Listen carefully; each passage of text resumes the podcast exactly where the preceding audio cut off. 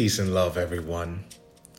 My name is Fred Hall, and I created this podcast as an avenue of uplifting, encouraging, and insight.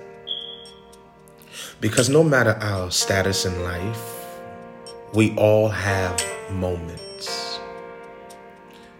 Now, I just want to encourage you that it, it's okay to have your moment, but don't stay there.